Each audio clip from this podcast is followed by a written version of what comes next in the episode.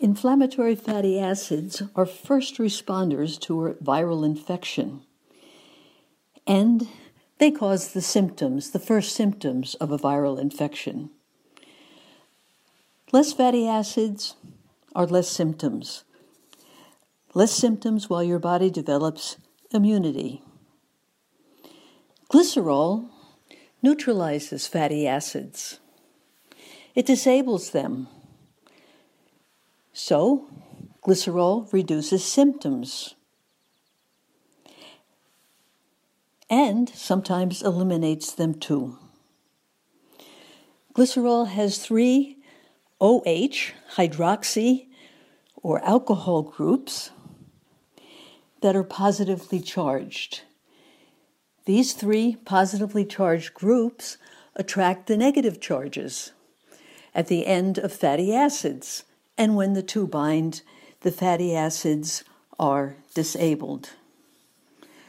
When glycerol, which has three hydroxyl groups to bind fatty acids, when it binds one, it's a monoglyceride. When it binds two, it's a diglyceride.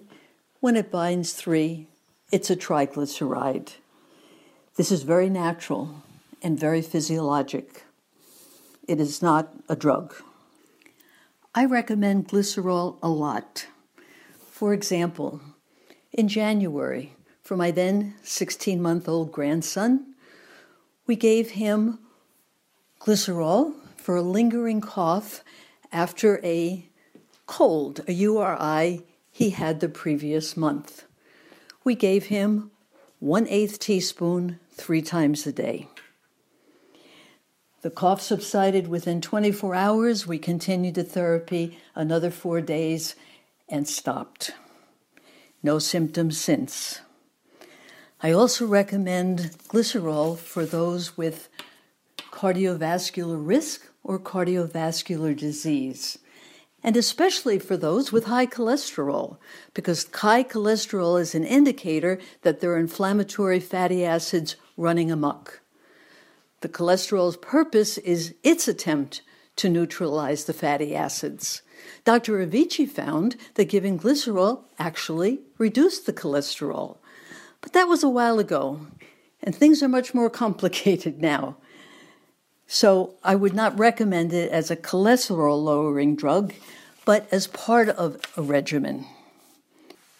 For people with cardiovascular risk or disease, I recommend one fourth teaspoon three times a day. Glycerol is a much overlooked home remedy. We have to address then is it toxic? I have never seen any side effects from glycerol. But if you look it up on the web, there's talk of headaches, dizziness, nausea, vomiting, diarrhea.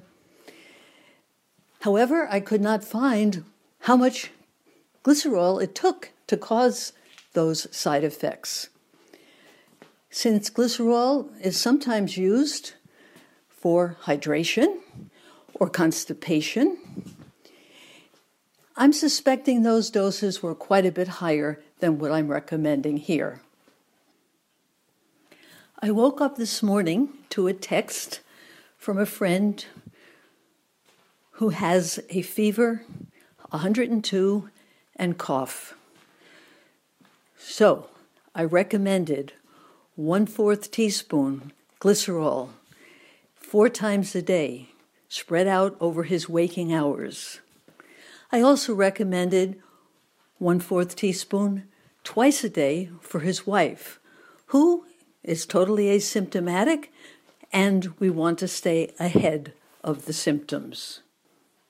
Many of you hearing this probably don't have glycerol at home, and my office is closed, so unfortunately, we can't send any to you.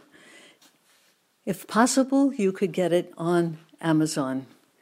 Look for an organic, that's ideal, or look for USP grade, which means pharmaceutical grade.